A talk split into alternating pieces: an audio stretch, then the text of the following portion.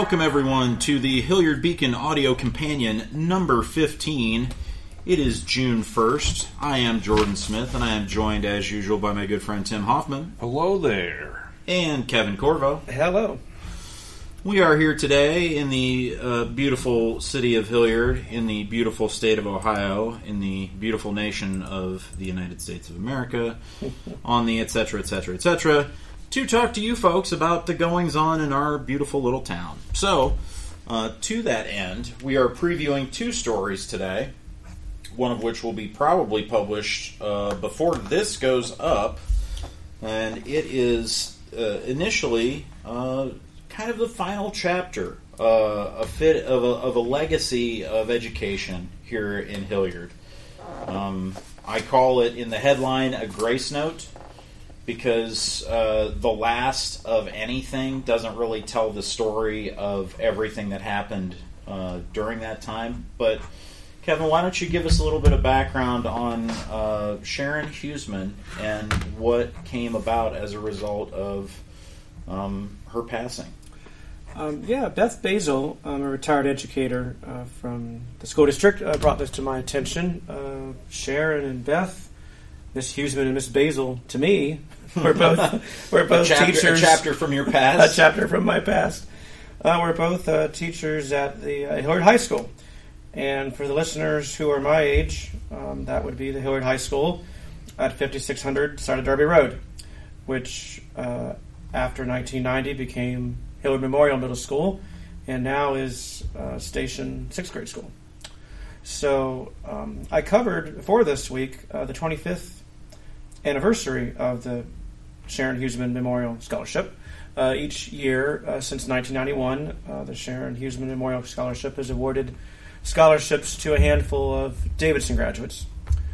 And uh, Beth uh, let me know not too long ago that they've kind of sunset the scholarship, and that the two students, the two Davidson students who received scholarships um, recently, are to be the last uh, to receive the scholarship. Uh, 59 students in all um, received uh, scholarships since its establishment in 1991. And it's just an example of a story that I like to get out there and write about uh, amid the more hard news stories we do and uh, city council and government and school board policy related issues. Um, I think community news uh, should include stories like this. And this was something that I had done um, for this week. And that's the story that's going up shortly. Yeah. Uh, Sharon Huesman was a coach, uh, coached uh, volleyball, uh, basketball, and softball. and softball. Um, I believe 12 OCC titles Yep, that's Okay. what you've got here. Wow. uh, during the course of her tenure at Hilliard High School. Uh, she taught there from 1969 through 1990. And uh, when she passed in 1991 uh, from um, cancer and um, some other health complications, uh, her family uh, brought $15,000, posted $15,000, donated $15,000, and established and seeded the start of the uh, Sharon Hughes Memorial Scholarship. Uh, Beth told me that over the ensuing, over the past three decades, um, coaches of various sports uh, over the decades at Davidson High School would uh, bring nominations forward as to what student athletes they thought um, were worthy of receiving the scholarship. Uh, Beth shared with me that it was the mission of Sharon to um, instill and develop character um, in, in, in the athletes. So uh, the athletes uh, they uh, tended to choose were those that not only exemplified sportsmanship, uh, but also um, were just good Character student based. leaders, character based. Yes. Um, Sharon, uh, through Beth, she shared with me, and Beth was a uh, assistant coach under Sharon um, in, in the sports they coached. Um, that that uh, Sharon strived to instill in um, students as much uh, character development um, and life skills uh, were important to her as you know, who won the game. Um, and that's and I'm sharing what Beth told me uh, Sure. about Sharon. I was not a student athlete. Um, uh, Sharon Huesman was phys ed instructor for me when I was a sophomore, but I would imagine most coaches probably view their phys ed class a little differently than whatever team they're coaching. Yeah, yeah, yeah. So- different, different requirements, yeah, for sure. So um, I never witnessed um, Sharon's coaching. 12 title her you never witnessed her 12 title form on the sideline playing for her but people uh, in the article in the piece speak to uh, playing for her and, and through her teams and some of the lessons that they learned there and uh, something that was interesting to me was that a lot of people actually talked about wanting to get this scholarship regardless of the monetary reward regardless of you know certain things that went along with it it was more about uh, honoring the connection with that coaching, with that ethos at the time, and with the lessons that that coach conveyed to those student athletes. You know, that's a that's a thing that I think a lot of us can relate to. Uh, me personally, I had good coaching in in one of my sports, uh, football. Terrible coaching in basketball, which was sucked for me because I really preferred basketball. I I thought I was a much better basketball player than I ever was a football player, but the coaching, the program, the support that I got from football coaches made me, in the end, love and appreciate that sport more. And I imagine that uh, Sharon Huesman had that effect on a lot of players that she coached, but also students that she had and supported, mm-hmm. and that her family supported through the scholarship uh, as part of her legacy. But just in mind with uh, teachers and, and, educators that have had big impacts, why don't we share just real quick uh, a teacher or a coach maybe that had a significant impact on uh, your life in your education? Uh, this can be through any level of school. I mean, maybe mm-hmm. if you really hooked up and connected with that preschool thought, uh, learning uh, letters and numbers, maybe that was maybe that was your principal experience. Tim, what was what was your foundational experience with a teacher or an educator? Well, one of my favorite teachers, and he's always top of mind because we're friends on Facebook. Uh, but he was, uh, no, he was our choir director in high school. Okay. Mm-hmm. Mr. Loudon. Uh, Mr. Loudon was, uh, he was always interested in uh, making his own arrangements. So he'd like get a song stuck in his craw and he would tr- uh, transcribe and arrange all the instruments and then recruit uh, students to play those instruments. And so sometimes we would do like uh, he did a, an arrangement of Roundabout. Mm, the scariest song. Yeah, that we that we did uh, that we did at a choir concert. So I was wearing my choir robe and stepped out and got behind the drum kit. And I think Brett played bass. Katie was playing Rick Wakeman's organ solo. Johnny Bruno on guitar. Um, you know, it was neat, and to play those, and you know, he was also an excellent uh, choir director, so the choir always sounded good. So you know, playing those arrangements was really kind of cool. But also, the example was he he he took a tune and then just turned it into something that we could all do. Exam- gave you an example of breaking every convention to do with an established song and said, hey, look, I, I have confidence in what I know. You can have that same confidence and you can do the same type of thing. Right. And so, and this was also early 90s. So um, we were starting to get into, you know, there was music tech. There was a music tech class that you could take and at that time, um, recording wasn't really available via via computers. That was still a few years out.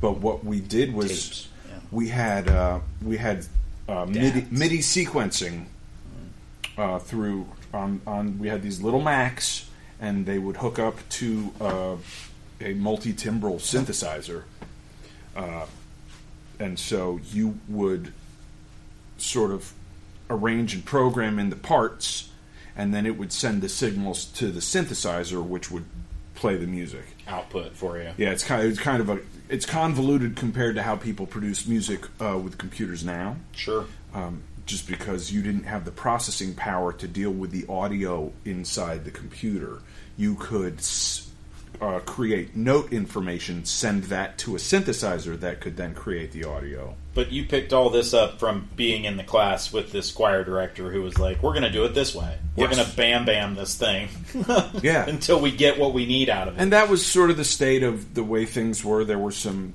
uh, new music workstation synthesizers. We had some uh, Roland JV 35s. We had a Korg M1, which is a classic. Like I could play if I had a Korg M1 here right now, I could play you various patches on that, and you would immediately recognize the sound of them from pop hits of mm-hmm. the early '90s. Oh, because you learned on that and were taught. No, how- because they used Oh, they, they used that synth on that so time, many yeah. records, right, right. Um, and so that was that was a that you know he had a remarkable impact, and I still use things I learned in those classes. I'll be using them tonight. there you go. Yeah. There you go. So thanks, Enduring. Mr. Loudon. I'll Thanks. I'll let you know I talked about you in this episode. Absolutely. Touch base on Facebook. Let them know what's up. I thought you were going to tell the story about when you uh, went to college and your professor showed up and was like, "So here's the box I taught Mister Rogers how to play."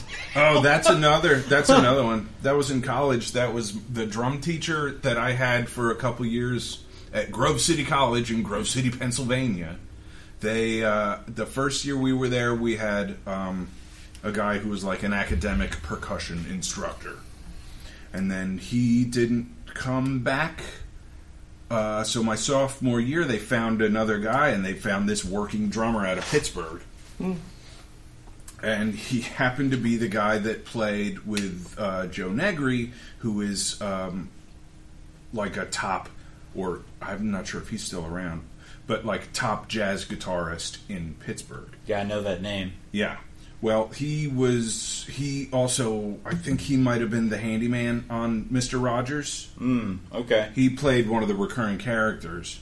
Um, but all the music on that show had a lot of jazz, guitar jazz, uh, you know, with drums and a lot of vibraphone stuff. And this man, Robert Rawsthorne, played all of it. He played it all. And so, but he also played gigs with the orchestras and he jazz gig. He like, if there was a, a, a pro job where you had to hit something, He's pulling up the stool. he's showing up and he's he, he's knocking it out. A very you know like a, workman like uh, and very professional guy who could show up and play any gig, mm-hmm. uh, including hey, we need uh, someone to teach percussion The at this Fred Rogers, or to, to a bunch of kids at Grove City yeah, College. at this little liberal arts college, you know, with a small music department. So he showed up, and uh, one of the one of the things that sparked my interest in becoming a drummer was an episode of Mister Rogers, where he had and he called him Bobby Rawsthorne come on and show him some rudiments on a practice pad. And I remember the practice pad. It was a red box with a round pink gum rubber uh, pad on the top of it. He showed him paradiddle, paradiddle. Pa- it's a ratamacue. It's a ratamacue. And so, what happens the first time I have a lesson with my new drum instructor? Or I didn't recognize his name. He hauls out that self same practice pad. And I get a to bunch- play on that. Teaches a bunch of twenty somethings, I about lost my mind. just like Fred Rogers did. I wish I'd have been a better student. Well, everybody's got regrets. Yeah. Regrets we've had a few. Kevin, I turn to you. Let's You know- ha- let's have a formative education experience. I've got I've got a few, so I got to narrow it down here, go gentlemen. ahead. But to your point, Tim, um, I thought about this because you mentioned a music teacher. If we asked around what Jordan asked about um, teachers with an impact, I think we would find that they come out of the arts more often than any uh, a lot. I think um, because I, I'm, I'm going to share a few, and it also reminded me when I was covering um, uh, when the district was considering release time for religious instruction. Um, It's a policy. Other districts do it. It's a policy where uh, students, if they elect to, uh, can take a, a limited amount of time out during the academic day for religious instruction. Religious instruction, but it cannot, under Ohio Department of Education rules, it can't come from core curriculum.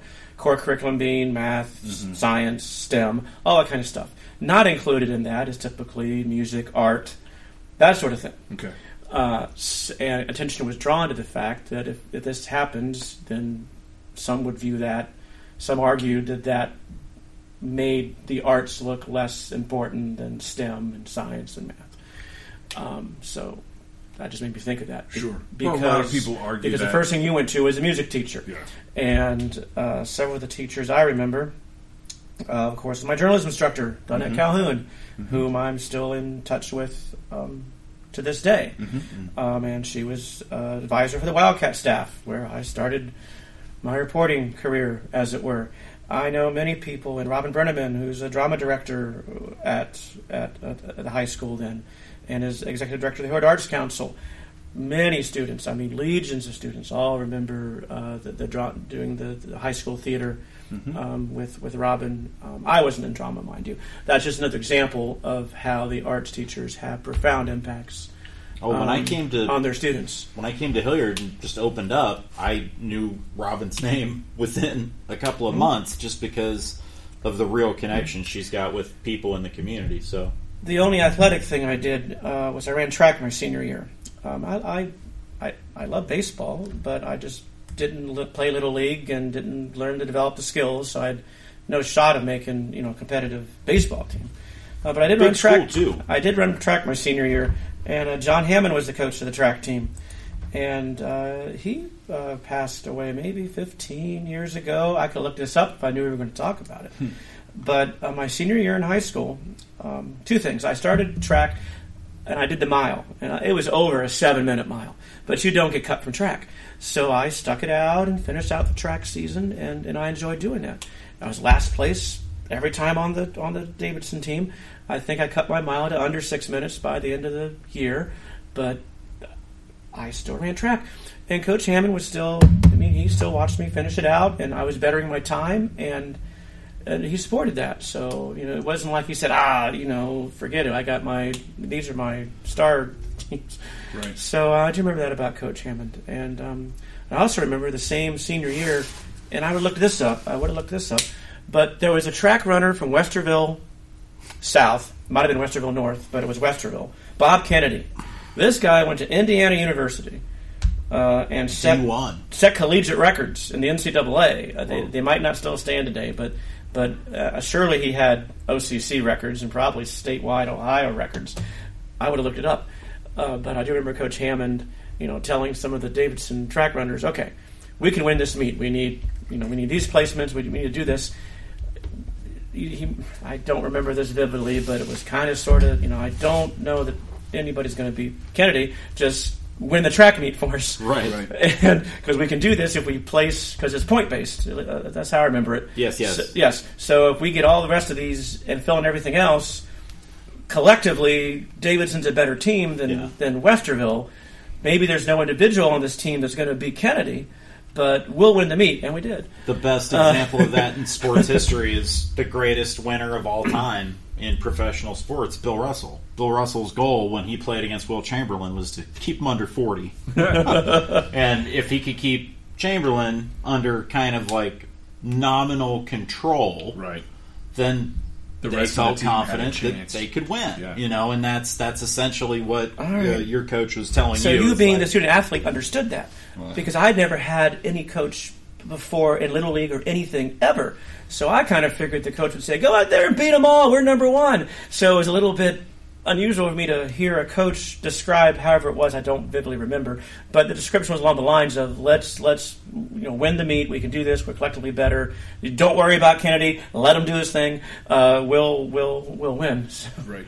Well, teach you um, a relationship like that teaches kids that it, wife is not that zero sum. Uh, if it doesn't work out to my dreams, pitch a fit kind of reality. It's more about understanding the needs, understanding your capabilities, and then the ability to apply yourself to achieving those those goals. Uh, it doesn't always work out, but you guys have both talked about uh, people that have helped you pursue uh, various skills to to various levels of, of craft. You know, the ability to take yourself. My son played tennis this year, and he started out uh, very low ranked, never really played at organized sports before.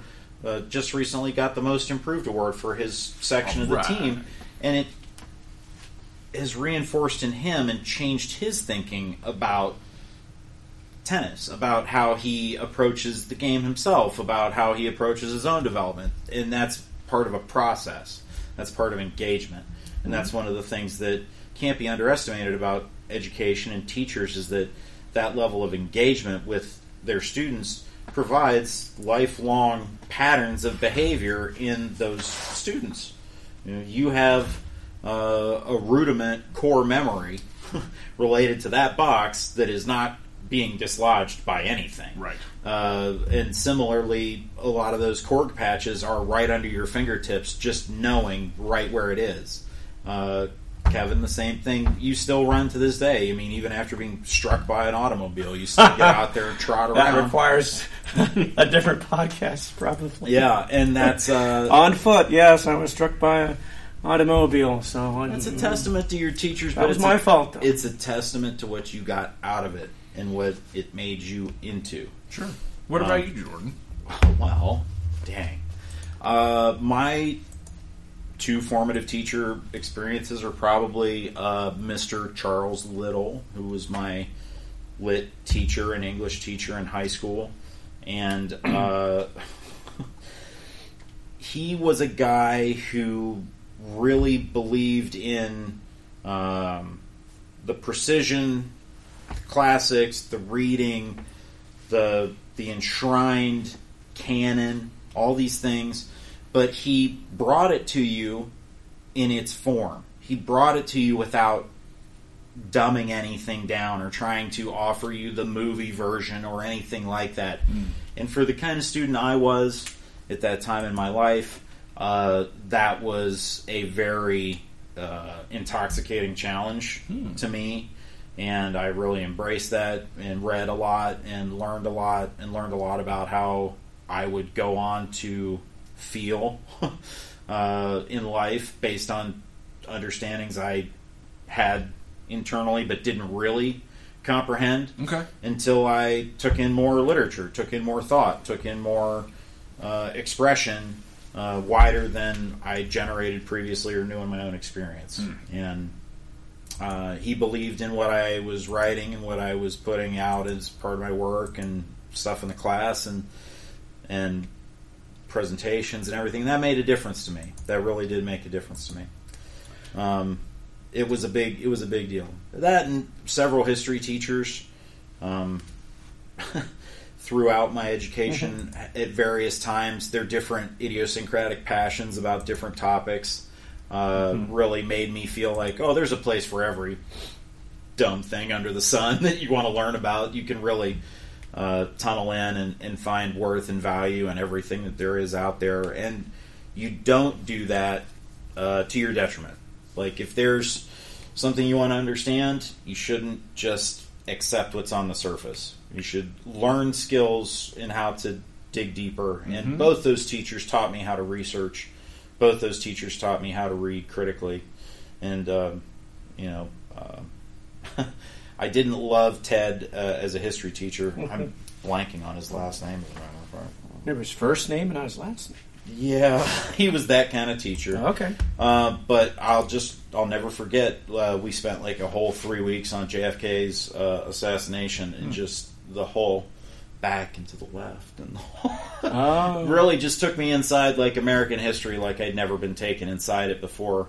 Uh, and for high school level history, uh, with a f- level of frankness about uh, the reality of what had gone on um, in our history, uh, that really left an impression on me and really made me think hard about what I wanted to do with my life and how I wanted to build my understanding of the world. So yeah, uh, you know, Sharon Huesman's uh, scholarship sunsets, but her enduring legacy is uh, the role she played in shaping people uh, to be adults and to be uh, upstanding and uh, good citizens out there in the world. And I think that's been pretty clear uh, from your article and people speaking on their experience with her specifically. And The the two students are Davidson graduates, Kristen Cashel and um, Alex Kafka. yeah, the final recipients. We've got a picture that'll go up with the story. Uh, so you'll see that. And, and one more teacher um, I'll mention, my fifth grade teacher um, from Beacon Elementary School. Beacon Elementary School. There you go. Um, Neighborhood. Mr. Stephen Seal, uh, who went on to be a principal at Hilliard Elementary and then went on to Buckeye Boys Ranch to um, do some administrative things, I believe. Um, and this also speaks to things that have changed in 40 years. Um, uh, today, the district has a wonderful infrastructure um, to support uh, children, students uh, in any manner, in any and all manners that have any issues at home, social issues. Um, I mean, there were guidance counselors when we went to school, fellows, but there, there's a whole other level of of um, support that um, that students have, and that infrastructure just wasn't quite there uh, in 1980. And uh, just for a little bit of context, um, my, my father passed when I was in the fifth grade Oh wow. and Stephen Steele was my teacher that particular school year. And I don't know what he told the students uh, when I was gone for a few days, but uh, looking back again, I didn't realize it at the time. But you know, he understood. You know, you know, to look out for me um, a little bit. Uh, he passed when I was a student at Ohio State, and I went to the funeral. And uh, Mrs. his widow uh, kind of who are you? And I explained, well, when your husband was a teacher at Beacon in the fifth grade, and that's as far as I got with what that she knew. Right. She knew who I was, and it also made me realize, wow, I don't know that he himself had any direction as what do I do if a student's father dies? I mean, I don't know if he got, I don't know if he learned how to handle that with a student when he was getting his educator's license. Right. But all that infrastructure is in place now uh, for for staff, for students, for faculty. I mean, we see what happens. Unfortunately, uh, if a student um, dies by any manner, there is a huge groundswell in infrastructure for, uh, or or if a student's family member, that same Mm-hmm. infrastructure um, is is there, and it wasn't quite that. Um, uh, developed then, but There's but, but looking back, how Mr. Seal, um, you know, asked if I was okay and things like that, I remember, and any number of other students, uh, teachers, I'm sorry, through middle school and high school, um, that I remember. Um, There's a more prescribed process now to that response, but I think that just as much, if not more, has been achieved through a kind word, a semester worth of kind deeds. Someone who's paying attention and is looking out for you. Yeah, and uh, as often as not, is that's going to be your your teachers. That's going to be the people that are uh, interacting with you on a day to day basis. they do for a lot sure. of great things for us, and For sure. uh, some other podcasts can be a discussion maybe on the number of teachers that are leaving education Yes. uh, over any number of reasons. Uh, so um, it all Yeah, the Um, I, I have very they- they- specific they face a lot of opinions on the the adjustments that have been made to education and the doctrinaire profession of teaching and how that's been modified by uh, bad evaluation techniques and things that were put in place by people that had no business regulating or administering the classroom. And there's all sorts of things we could get into Kevin. And maybe we'll maybe we'll eventually get I sent a couple emails to the HEA president Lena Jordan and hopefully we'll, we'll eventually be able to get her on. Now that uh, we've got a great interview with Brian in the books, maybe people can see that we can be kind of professional if we try real hard. Um, yeah. Why don't we just close out with that? Because we're going to have two of these audio pieces. We're at about a half hour for both of these. okay. We'll be publishing the Brian Guerra interview uh, in the next few days. We'll be publishing this audio companion in the next few days. The Huesman uh, scholarship article will be going up this afternoon. Uh, things are coming out fast and furious from the Hilliard Beacon, and we haven't even touched on maybe the biggest city level story. Um, and we'll do that next week when uh, That'll be after the piece is published. Right. yeah. Publish that first. That'll also be talk about it. before the meeting on June 12th when they'll consider this. For the final time before recess. So we, we can get into that then. But there's some reaction on Hilliard City Council to the dismissal of Finance Director David Delandy, which we've discussed here before.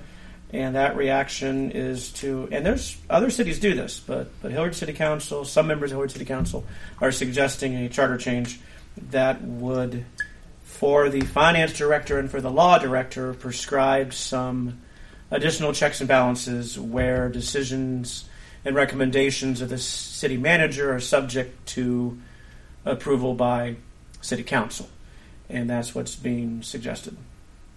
relative to the finance, uh, relative to the Office of Finance Director and the Office of Law Director. Who's in charge here? Who's in charge here? Come on now. it's been 100 days since the train derailment in East Palestine, Ohio, Didn't know that. and I am still asking, what goes on these trains that run through Hilliard? Hopefully, we won't ever have to ask what we would do in the 100 days following a train disaster in Hilliard, Ohio. Wait do you hear the song Bill wrote about that. I can't wait. We've been working on I can't wait. We will do that off the air because uh, I don't want Bill to sue me for copyright. all right, you guys, thank you again for coming out today. Thank you all out there for listening, subscribing to the Hilliard Beacon. Please pass us along. Uh, we continue to grow, but we couldn't do anything at all without your support, and we are trying desperately to grow and support Kevin's mission to rejuvenate and uh, reinvigorate local journalism here in Central Ohio, and Hilliard specifically, providing